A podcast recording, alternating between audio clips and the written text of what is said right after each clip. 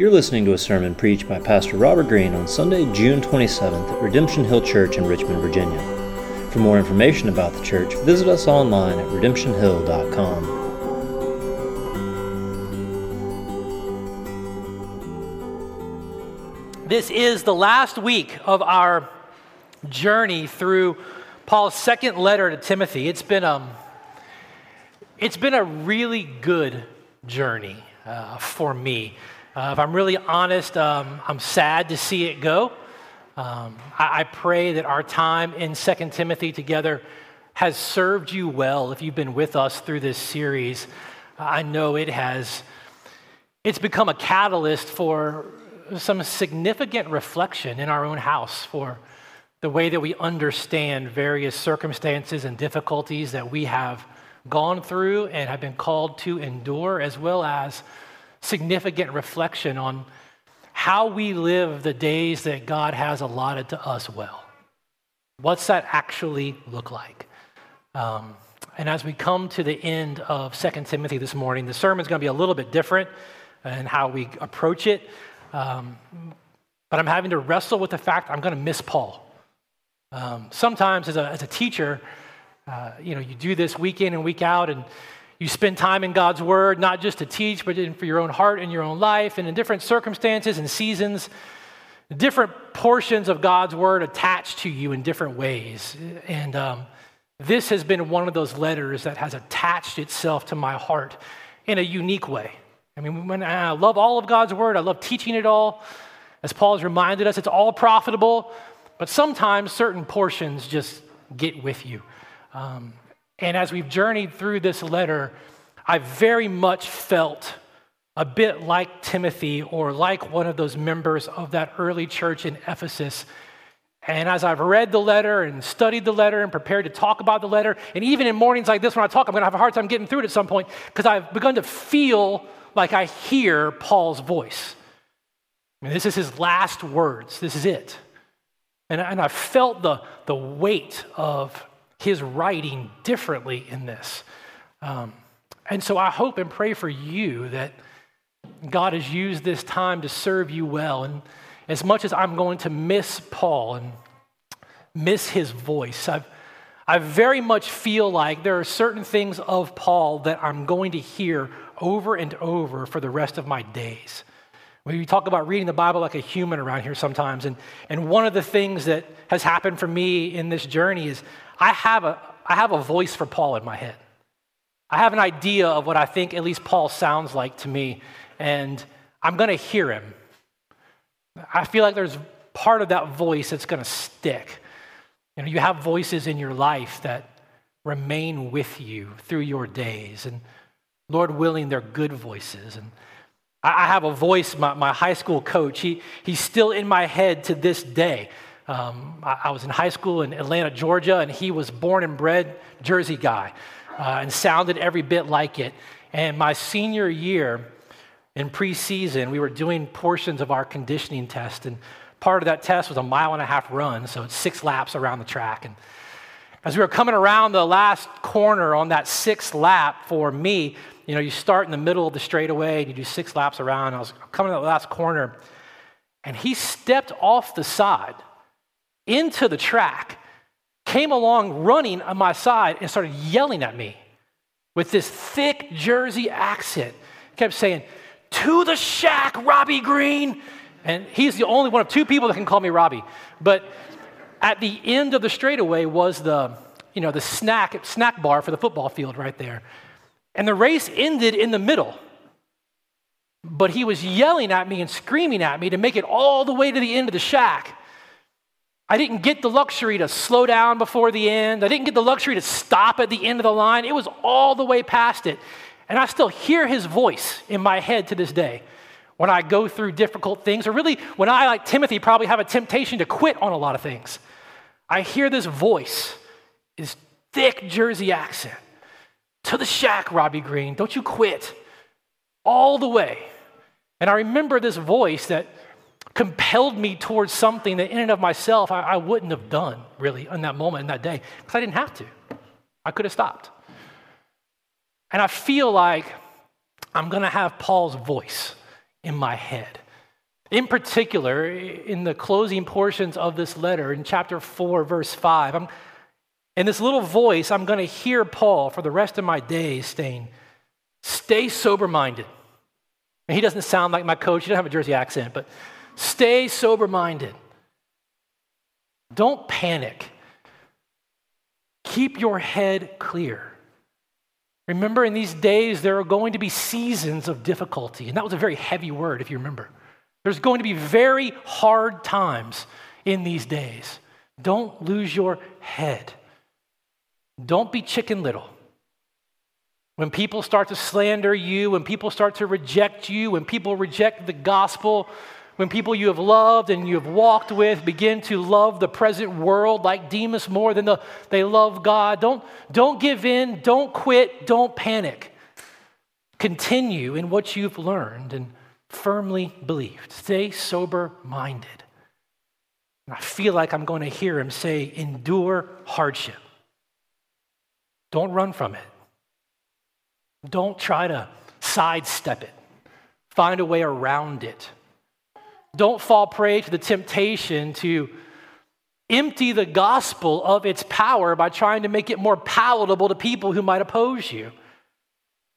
And when they oppose you, remember they're opposing Christ and don't get bitter and don't quit. Remember what Paul said share in suffering for the gospel by the power of God.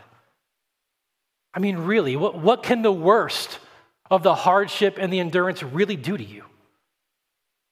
I mean, the worst thing you could ever experience is hell itself eternal separation from the presence of God under the condemnation of the law. But you're in Christ, you've been crucified with Him. That means the worst thing that could have ever possibly happened to you has already happened. And it happened in Christ. And you can't be tried again for that. There is no double jeopardy with the gospel. What can it really do to you? Endure the hardship. And while you do it, do the work of an evangelist. Because all around you are people who are caught in the deceptive lies of the enemy the lies that make the promises of sin sound glorious while the consequences of sin sound minimal. And as people continually give themselves into it, you know what happens? Once he gets them to bite, he then never stops accusing them of their guilt. And they're caught. So do the work of an evangelist. Preach this gospel in season and out of season, whether you feel like it or not. Preach this gospel of the grace of God through Christ and do it with all patience. You remember what that means, right?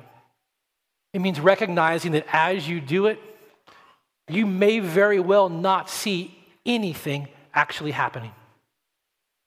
It may not be observable to you at all what God is doing in their heart. As one writer said, sometimes it will look as though you're failing. And failing is not the way of the American hero, but it is the way of the disciple. So do the work of an evangelist and fulfill your ministry. Keep at it. Don't get sidetracked. Don't get thrown off the course, remember, by all the foolish arguments, all, all the irrelevant babble the immaturity of the sin in your own heart that wants to jump into those things just to prove yourself right because you love the argument. Don't get sidetracked by all these things. There's no direct call of God from you to jump into every argument going on around you. Fulfill your ministry. Russell Moore, who, who spent his career for the last nearly eight years writing on issues of public policy and culture for the church, he said that our cultural and moral policy debates are very important. But if our passions demonstrate that these things are more important to us or are more central to our identity, then we veered into a place we should not go. This is why North American Christianity is so sick and weak and doesn't even know it. He said, We're bored by what the Bible reveals as truly mysterious and glorious. And we're red in the face about what hardly matters in the broad sweep of eternity. Why? Because we're clamoring for the kind of power that the world recognizes while ignoring the very power of God that comes through Christ and Him crucified. Don't get sidetracked. Don't get off the course. Fulfill your ministry. As the missionary hero, Count Zinzendorf, you might be familiar with him because of his name, so famously said, Preach the gospel, die, and be forgotten. That's it. Four steps to this dance that I think I'm going to hear Paul in my head for the rest of my days saying. Four steps. Stay sober minded, endure hardship, do the work of an evangelist, fulfill your ministry. All of them, though, require one essential thing, and that's courage. It's courage.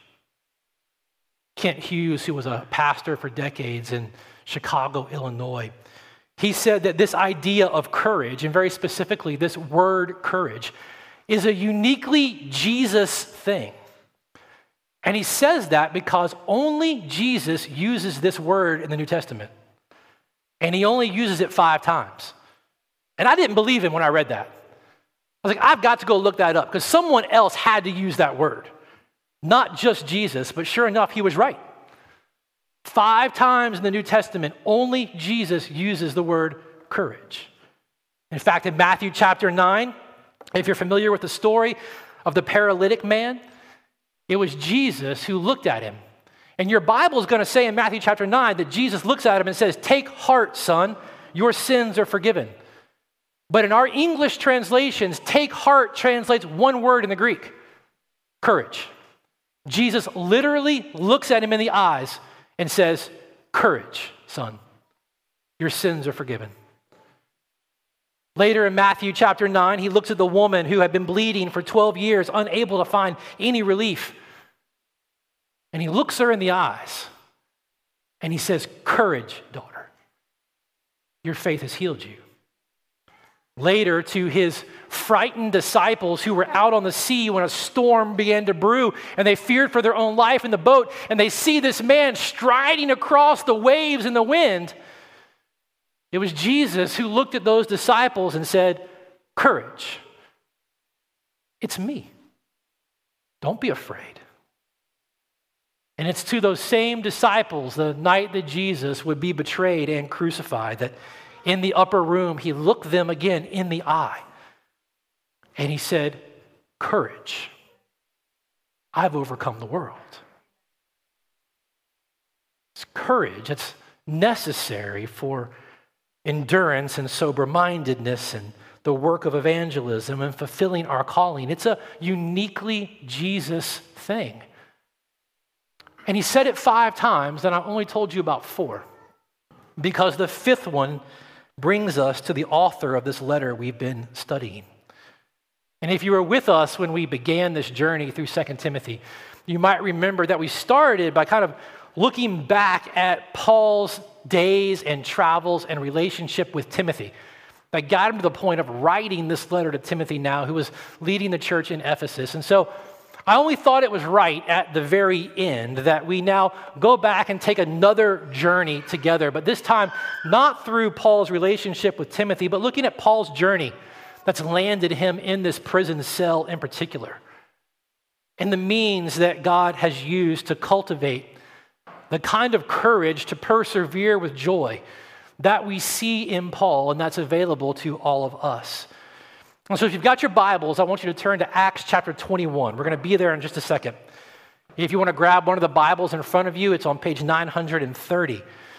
And as you're turning there, remember, maybe you, maybe you remember this, and if you're not familiar with the names that we're using, Paul and Timothy and all this stuff, the Apostle Paul was at one time in his day one of the most famous, if not the most famous, religious leader in his day.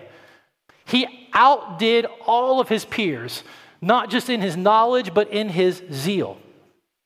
And then one fateful day, this man, he left the city of Jerusalem and charged down the road with a group of soldiers and approval letters from the rulers themselves to go to Damascus, where he would continue his mission of imprisoning and abusing followers of the way, followers of Jesus. But it was on that road, on that day, that this man, Paul, saw Jesus. And Jesus turned his life upside down, literally transformed him into a different man. So much so that later on, when he would write a letter to the church in Philippi, he would say, Whatever gain I had, whatever gain I had in this life, I, I count as loss for the sake of Christ. Indeed, I count everything as loss because of the surpassing worth of knowing Christ Jesus my Lord. For his sake, I have suffered the loss of all things. And he means all things, not some things, all things. I've suffered the loss of them all, and I count them all as rubbish in order that I might gain Jesus and be found in him, not having a righteousness of my own that comes from the law, but that which comes through faith in Christ, that I may know him and the power of his resurrection, and may share in his sufferings, becoming like him in his death, that by any means possible I may attain the resurrection from the dead. This man had been turned upside down and inside out by Jesus. And he would indeed, as you follow his life, lose all things for Jesus. He would lose it all for the gospel. Tradition would tell us that prior to meeting Jesus, Paul was not only one of the most zealous, not only one of the most successful religious leaders in Israel, but he was probably fairly well off. Coming from the town that he came from, the citizenship that he had, and the discipleship that he did under Gamaliel, he probably came from resources.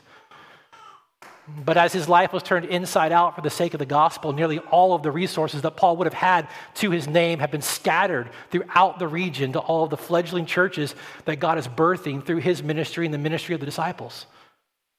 Paul would spend his days in different cities continuing as a tent maker just to make enough money to be able to meet the needs that he had in that moment so that no one could put an offense before the gospel and begin to think that for any reason he was teaching to make money.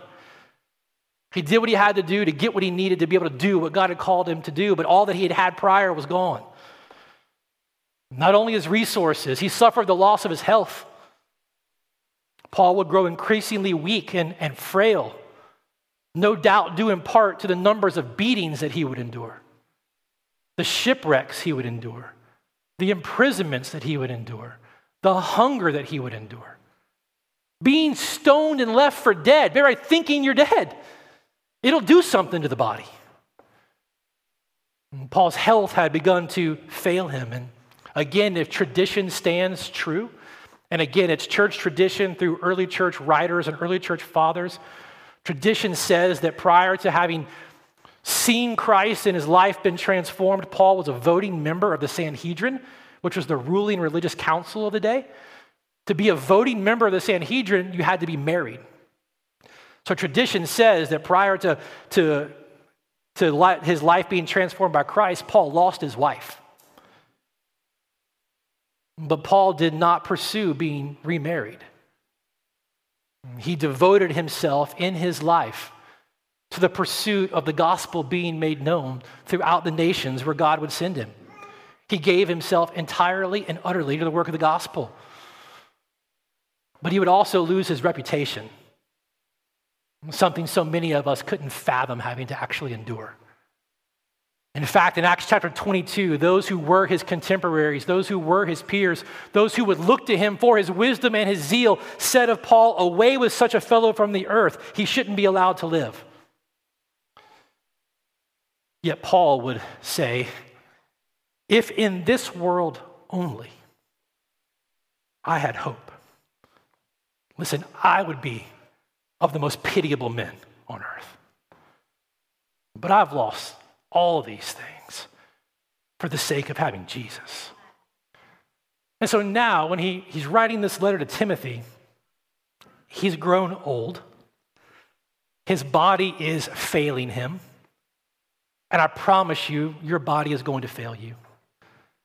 Men, you can have all the hair transplants you want, it ain't gonna work. You can take all the shots to get rid of whatever, it ain't gonna work. Your body is going to fail you. And there's Paul in this prison, having gotten old, his body failing him, and the friends and the people who have been with him, people who owed their very conversion to Paul's ministry, to Paul's suffering for the sake of the gospel, for Paul's commitment, for them to hear the name of Jesus. And they've abandoned him, and he's left alone.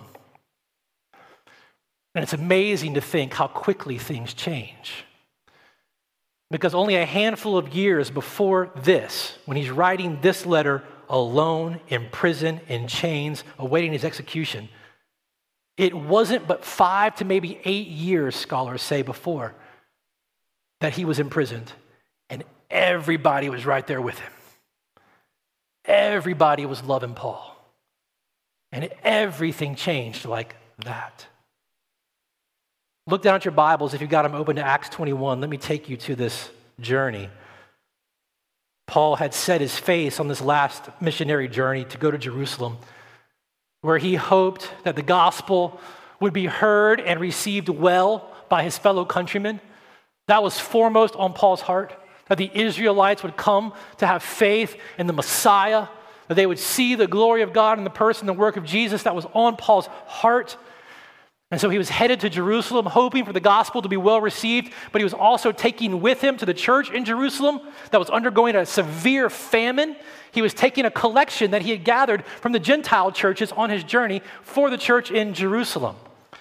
And Paul knew that when he got there, whenever this journey ended, it, it stood to not go well for him once he gets to Jerusalem.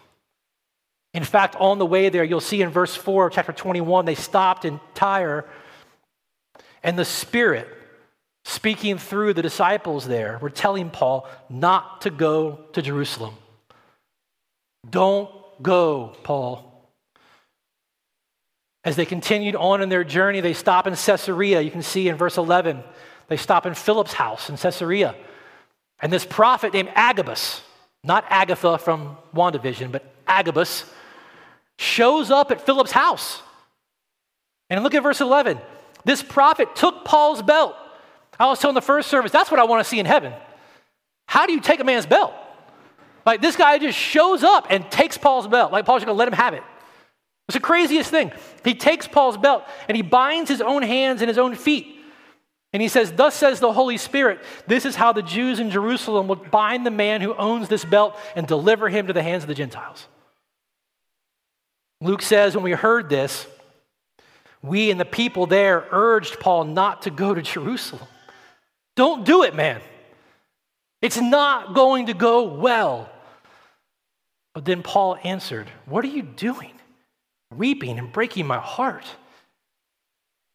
For I'm, listen, I can't get it. I'm ready not only to be imprisoned, but to die there for the name of Jesus. Period. Utterly changed, inside out.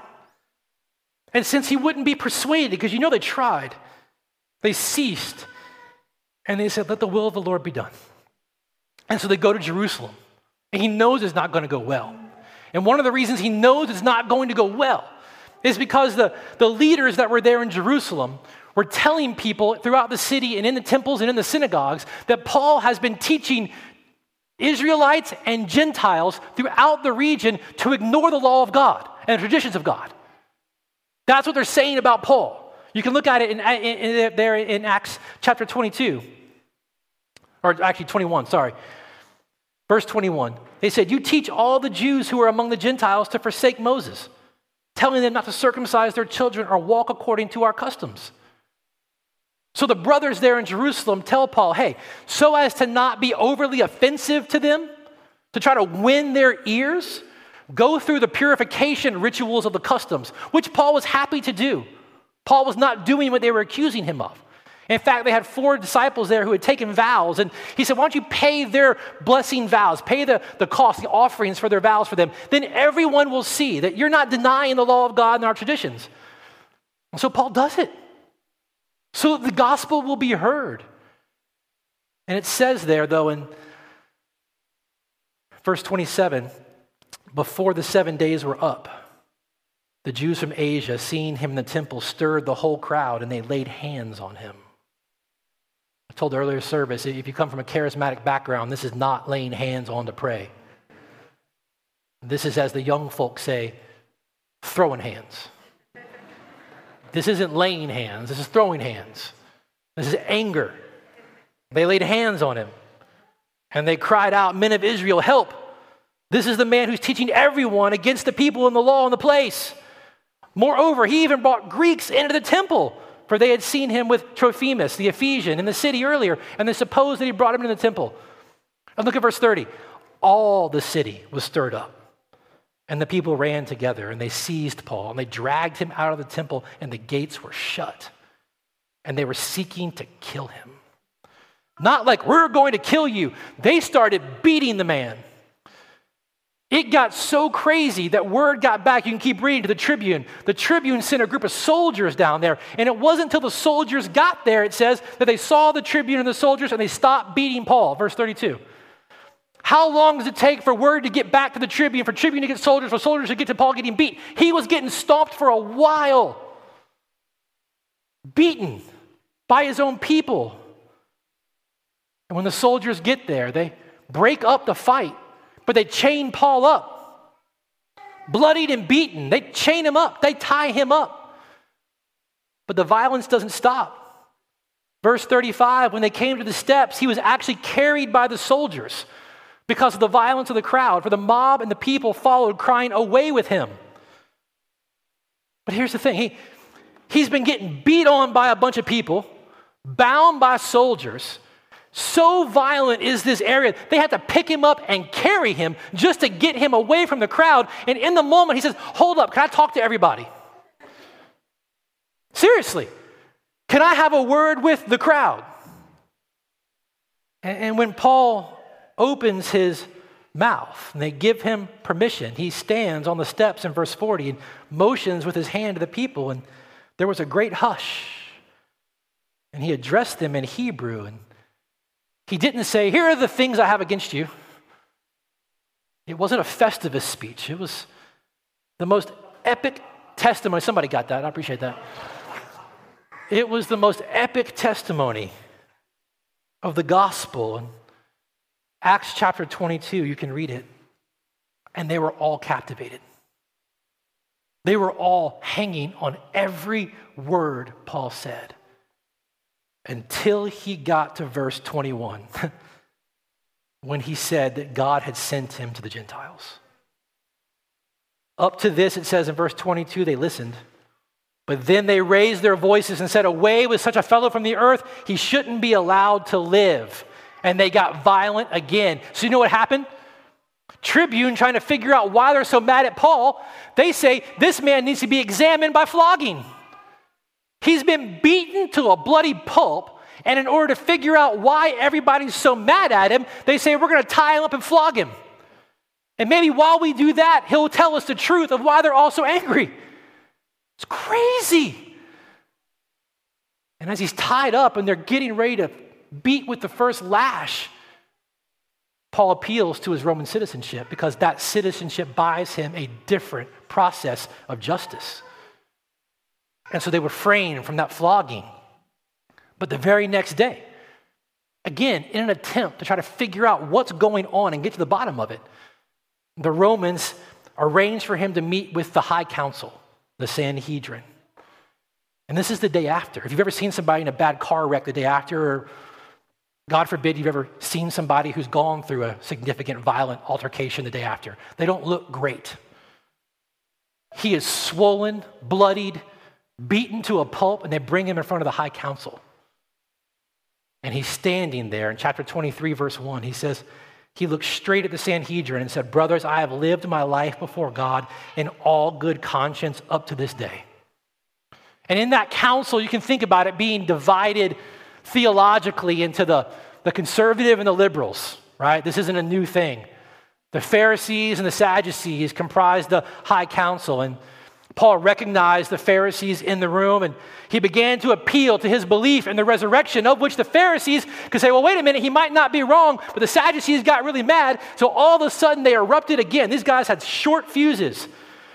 And verse 10 says, When the dissension became so violent, the tribune, afraid that Paul would be torn to pieces by them, commanded the soldiers to go down and take him away from among them by force and bring him back to the, the barracks. How do you think he would feel? These are his own people. They've been beating him to a pulp. If I was ever going to feel dejected, that would be it. And in chapter 23, verse 11, the following night, Luke records that the Lord stood by Paul. The Lord stood by Paul. Now, Paul had had an encounter with the risen Christ on the road to Damascus. Couldn't really see anything, but it changed him.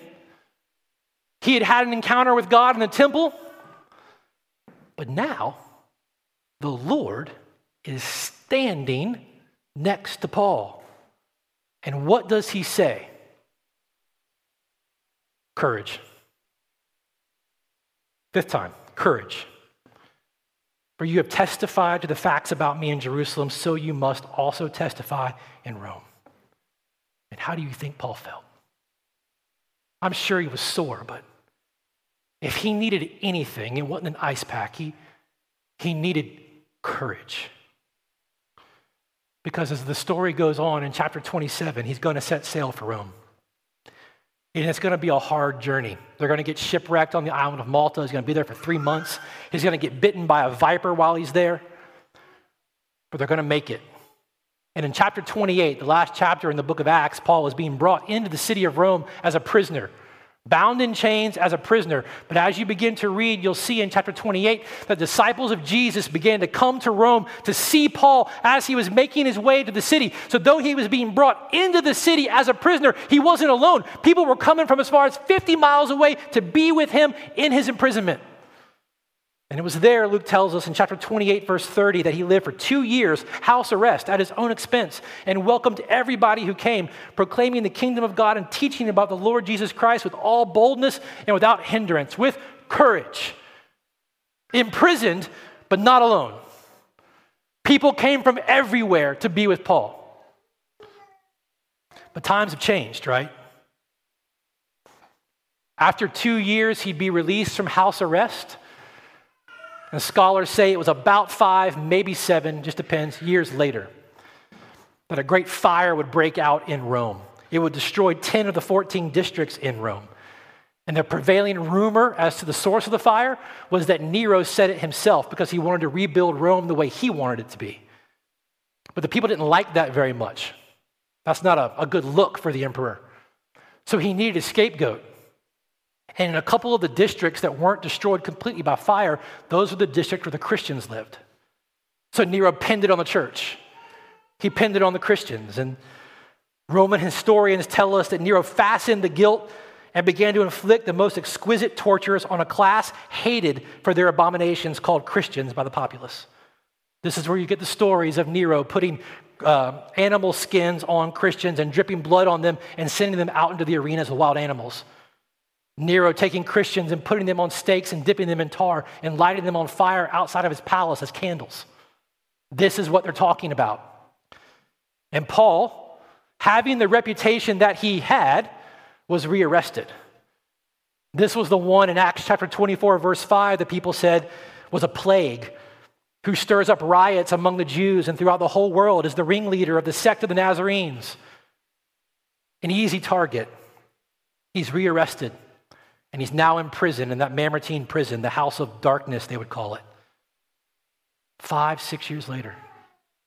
At my first offense, he said in chapter 4, verse 16, no one came to stand by me. They were coming from 50 miles away last time. They wouldn't leave him alone. This is Paul. And now here he is, way too radioactive for most. Way too dangerous to be associated with for most. And he's all alone. No one stood by me, all deserted me. May it not be charged against them. Remember that? Now, what he says next is amazing. But, verse 17, we skipped it last week. The Lord stood by me. The Lord stood by me. I don't think it was exactly like what happened last time, but Paul knew that Jesus had said, I will never leave you nor forsake you. And what the writer of Hebrews, whether you think it's Paul or not, would later say, so we can say confidently, The Lord is my helper. I will not fear. What can man do to me? All may forsake me and abandon me, but I, I've come to know in whom I have believed, remember? And he won't abandon me. And so Paul says, He stood by me and he strengthened me. Like jumper cables to the soul. That's all the image I could get. You ever had a dead battery in your car? If Paul's battery was ever dead, it was here. I mean, if he was ever feeling out, just done, it had to be here. But he strengthened me. Courage. So that through me the message might be fully proclaimed and all the Gentiles might hear it. Where does that kind of confidence and assurance and the presence and the strengthening of the Lord come from? Where does it come from? How is it cultivated? How is this kind of courage and perseverance with joy that we see in Paul in the worst of circumstances actually grow in our hearts and lives? Well, the last little bit of time we have, I'm going to show you two places that Paul mentions. These random scattered farewells that he has at the end of the letter that we read last week that seem like leftovers. There's two things he says that help us remember how this kind of courage is grown in our hearts. Because the reality of it is, so much of this letter is meant to stoke this kind of gospel centered and grace driven and mission minded courage in Timothy's heart and in the hearts of the church. Because they need it just as much as we do now. Because if there's any crisis that we face, it's a crisis of courage. There's one writer who said, we don't face a, a, a, crisis of a lack of knowledge, we face a crisis of a lack of nerve. And it doesn't mean that you can't be fearful. It doesn't mean you won't be fearless, but it means to have courage is to know how to face your fear and keep walking towards the voice that calls you home two ways and means that God uses to cultivate courage that we see in Paul and we want in our own life. First one's in verse 13, chapter 4. When you come, bring the cloak that I left with Carpus at Troas and also the books, and above all, the parchments. His death is imminent. He knows it. There's no walking away from this one. It could happen at any moment. Bring me the books. Most scholars would agree that he's talking about the Greek Old Testament. Bring me the word. And above all, the parchments. Again, scholars think that these parchments are probably Paul's own writings, his own thoughts, there may be portions of letters that he wants to write. There may be the teachings of Jesus that he has written down, the oral teachings that Luke and others have, have been telling him from eyewitnesses. It may be portions of his thoughts on different doctrines and different things. Bring them to me. Yes, I need a coat. That's another sermon for another time. But I need the word. The kind of courage to persevere with joy and the kind of confidence and the assurance of God's presence and power comes to us as we're marinated in God's word, period. That's it. Some of you might be familiar with William Tyndale. Tyndale was the, the one credited with translating the Bible into English. And do you know what Tyndale got for that? Because you can have that thing in your hands right there. Tyndale was tried found guilty, and sentenced to death by fire. He would be burned alive. And as he was awaiting his execution, he wrote, similarly like Paul, to those who were holding him captive. And he said, I entreat you that by the Lord Jesus, if I may remain here for the winter, would you please beg the commissary to be so kind as to send me from the things that are mine, that are, I actually have, a warmer cap. I feel the cold painfully in my head. A warmer coat because the one I have is very thin. The commissary has a woolen shirt of mine if he'll just send it. But most of all, please send my Hebrew Bible, my grammar and vocabulary, that I may spend my time in the most blessed of pursuits. I need God's word. I need to see Jesus. Friends, closeness to death, as we see in Paul, as we see in Tyndale, closeness to death doesn't remove the necessity of continuing to feed on the bread of life. You see it in Paul, you see it in Tyndale, you see it in the saints of old. Because it's in God's word that we continue to see and to know and to enjoy Jesus and the promises of God. It's there we're reminded that God has promised to keep those who are His, to not forsake us, to not let anything come between us and His love. It's where He's reminded us that His yoke is easy and His burden is light. It's where He reminds us that He's promised to conform us into the image of His Son. He promises that He'll not let us fall into any temptation for which He hasn't provided a way of escape. He promises out of love to occasionally discipline us as children that He loves. He promises most that a day is coming when He will come to claim His people. And on that day, all the tears, all the pain, all of it is gone. And you get to be with Him forever. So the problem isn't that God hasn't made any promises to His people or that He doesn't keep His promises. The, the problem is generally that we're not really that interested in them or we don't believe them. As one writer says, we find ourselves not really enraptured by the promises of God because we still love the world too much like Demas. And that love that we talked about so much last week, what it does is it creates a fear in our hearts. We fear losing something that we've begun to grasp too tightly to our reputation, our well being, our particular way of life, maybe even life itself.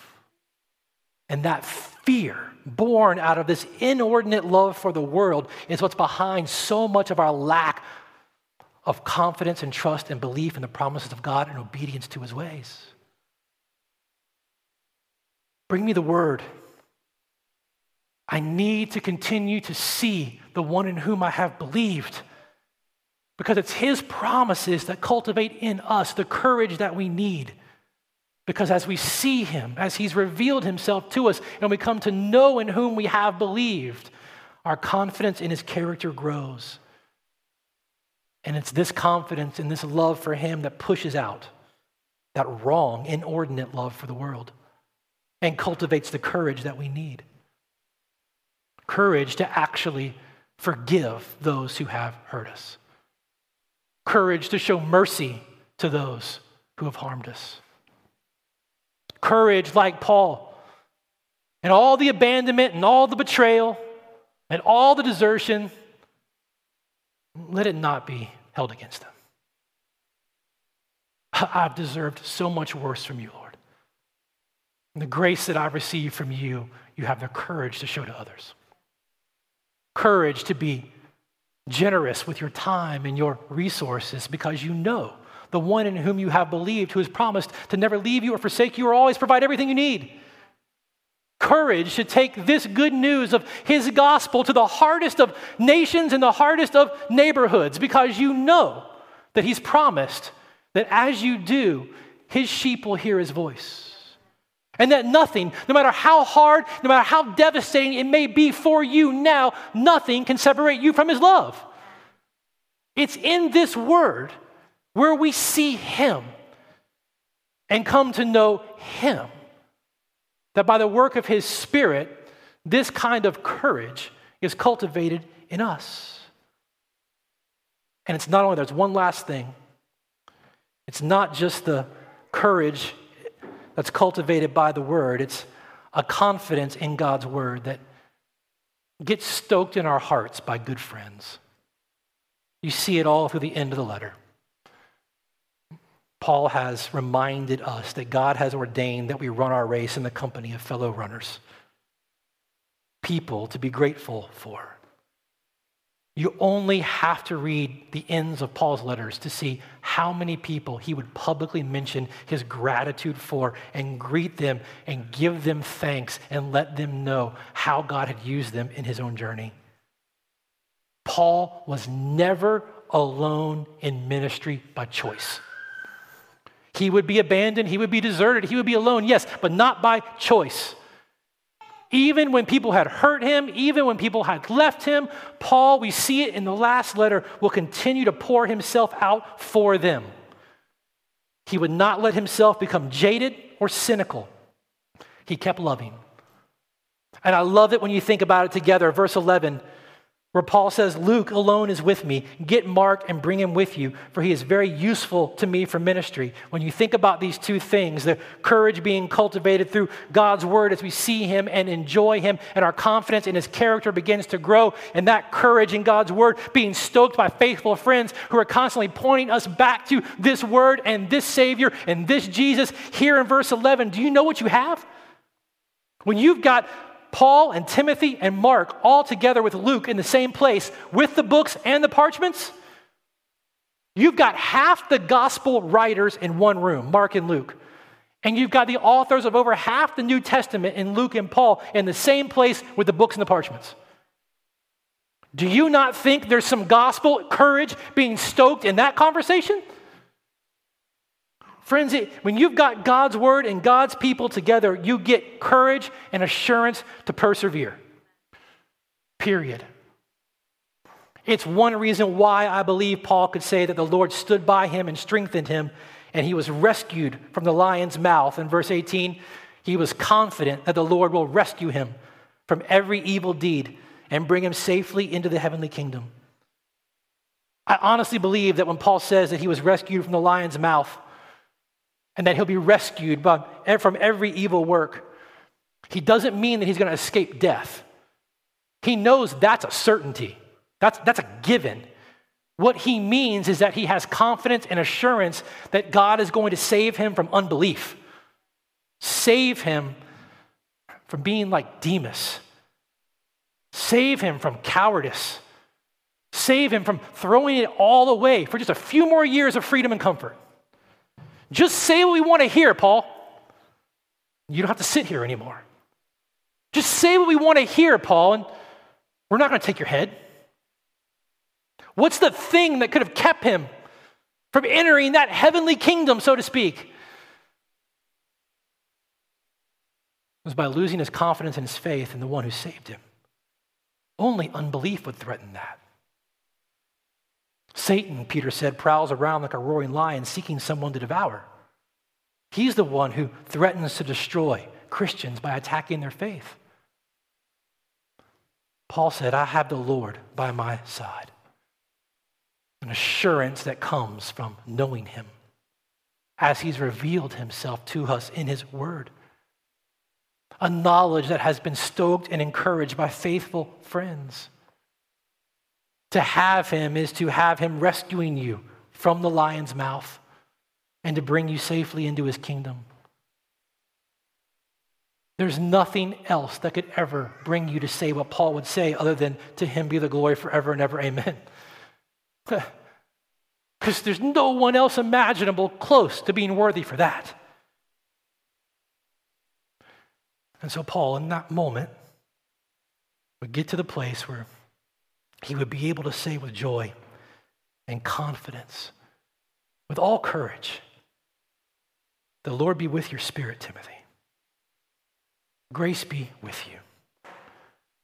And that's not just niceties to end a letter, that's full sincerity. Timothy, the church in Ephesus, the church in Richmond, Virginia in 2021, you need the Lord's presence just like Paul did. You need the joy of God's grace. Bring me that word. Come with me. Help me see him. Help me enjoy him. Because that, friends, is the fuel that allows you to finish well and finish well without fear. That is the joy that we remember and we celebrate in times like this when, as a people, we receive communion together.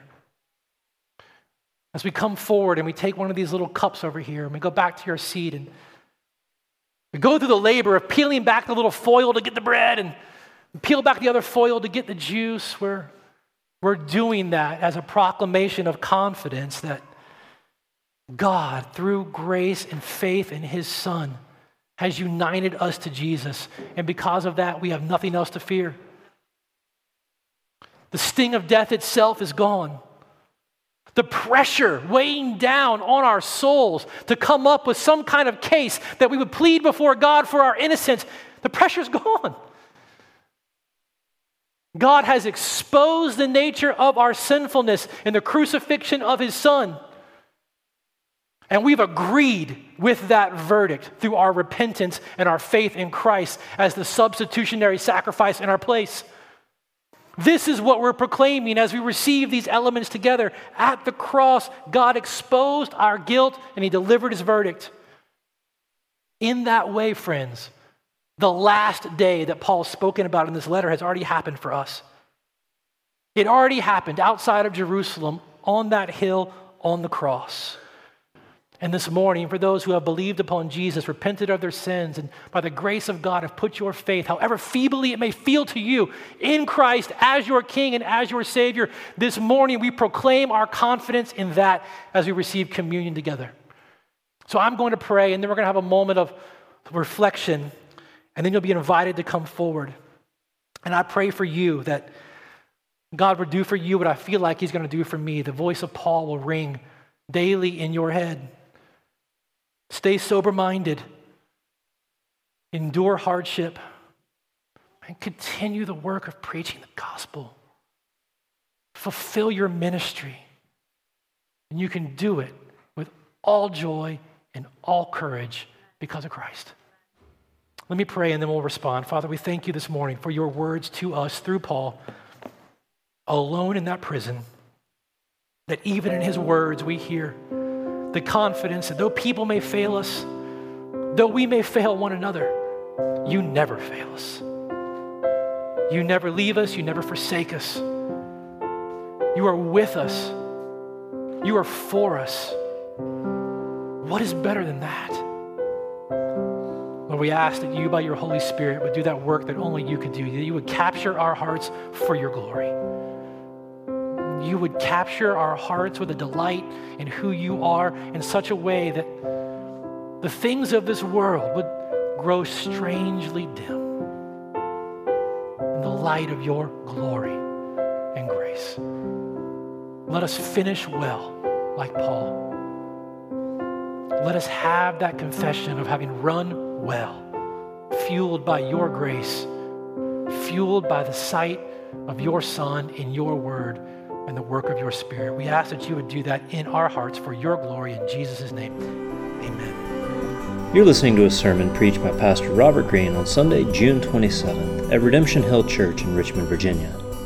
For more information about the church and to hear other sermons like this, visit us online at redemptionhill.com.